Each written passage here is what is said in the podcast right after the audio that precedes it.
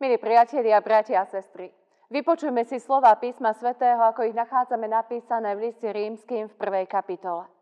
Dlžníkom som Grékom aj negrékom, múdrym aj nerozumným, a tak som pripravený aj vám v Ríme zvestovať evanjelium. Veď ja sa nehambím za evanjelium Kristovo, lebo mocou Božou je ono na spasenie každému veriacemu, najprv Židovi a aj Grékovi. Amen. Hanba, pocit hanby. V súčasnej dobe môžeme mať dojem, že je toto slovo veľmi neaktuálne. Dnes sa hanba akosi nenosí. O tom svedčia mnohé aféry, kauzy, ktoré odkrývajú rôzne podvody, machinácie, zneužívanie moci. A to nie len v tej najvyššej politike, v tých najvyšších sférach, ale aj v našom každodennom živote. Niekedy si o druhom možno povieme, ten človek nemá ani hanby. Avšak my bez hanby denne klameme, ohovárame. Bez hanby okrádame či podvádzame. Keby ste sa, milí priatelia, zamysleli, kedy ste sa naposledy hanbili? Kedy ste prežívali pocit hanby? Možno toto slovo dnes nie až zastaralo, ale veď i ten pocit je skutočne veľmi starý. A je to jeden z najintenzívnejších pocitov, ktoré zažívame v priebehu života. Každý z nás sa v detstve či v dospelosti hanbil. Za niečo, čo sme urobili a nemali sme urobiť, alebo za niečo, čo sme mohli dokázať a predsa sme to nedokázali. A niekedy sa snažíme ten pocit hanby zakryť figovým listom, ako to urobili prví ľudia pri páde do hriechu.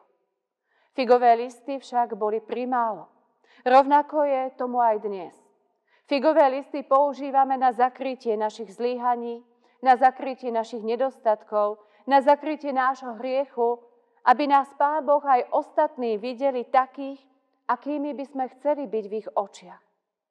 Je jedna vec, pocit hanby za nesprávne rozhodnutie, zlý skutok, čo je vlastne dobré, pretože si uvedomujeme svoje zlyhanie a tak môžeme chybu napraviť. Avšak apoštol Pavel hovorí o inom pocite hanby. Okrem toho sa žiaľ nieraz hanbíme za svoje presvedčenie, za svoju vieru v Ježiša Krista. Hanbíme sa, či nemáme odvahu jasne povedať vo svojom najbližšom okolí o Bohu. Nemáme odvahu jasne povedať, čo o hriechu hovorí Božie slovo. Nedokážeme priamo vyznať, že Ježiš je môj Pán, ktorému som zveril do rúk svoj život, ktorému dôverujem, pretože máme obavy. Máme strach, že nás vysmejú, budú považovať za spiatočníkov, ľudí žijúcich mimo reality. Hanbíme sa za svoju vieru, a to aj napriek tomu, že žijeme v slobodnej krajine, kde nám nehrozí žiadne prenasledovanie ako prvým kresťanom. A apoštol Pavel by nám o tom mohol rozprávať, pretože väčšinu z toho zažil sám na vlastnej koži. Ale je mu to jedno. Vo svojom liste kresťanom do Ríma píše: nehanbím sa. V jeho hlase rezonuje odhodlanie, vzdor, keď hovorí: nehanbím sa. Nehanbím sa za evanjelium, pretože je to Božia moc. Pavol úprimne priznáva: áno, verím v Boha. Áno, verím v Božiu lásku k nám, ľudským bytostiam, ako bola preukázaná v Kristovi. Pavol zažil túto Božiu moc milosti, odpustenia a lásky pri svojom obrátení na ceste do Damasku. Toto stretnutie so živým Kristom ho priviedlo ku pravej viere. Bol tak presvedčený, tak ohromený Kristom, že odtedy šíril evanjelium, tú dobrú zvesť s celoživotným nadšením. Nehanbím sa za evanjelium. Evanjelium doslova znamená dobrá správa. Najmä v dnešnej dobe sú dobré správy veľmi zriedkavé.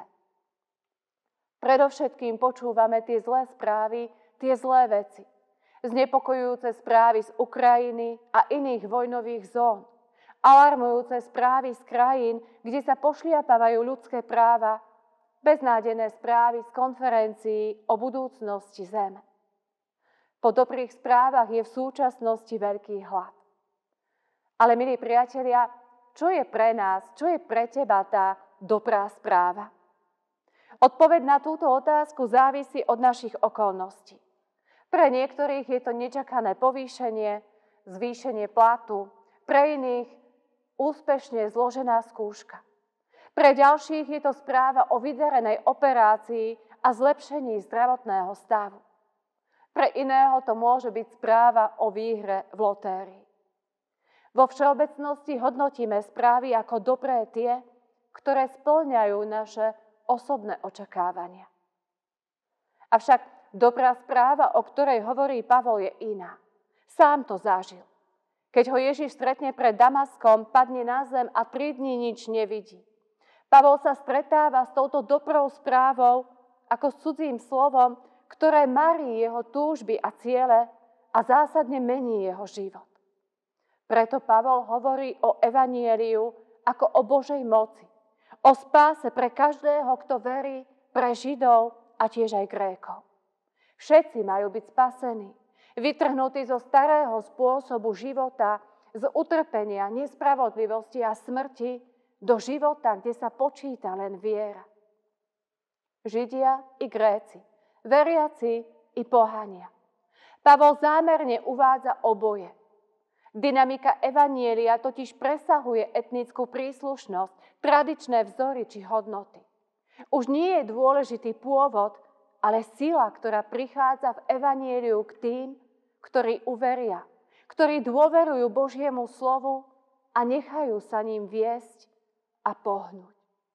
Vo viere v Boha čelíme v tomto živote všetkému, čím si prechádzame, čo si nesieme ako premeno. Kráčame po ceste života s vierou, že nás nikto a nič nemôže vytrhnúť z Ježišovej ruky, odlúčiť od jeho lásky.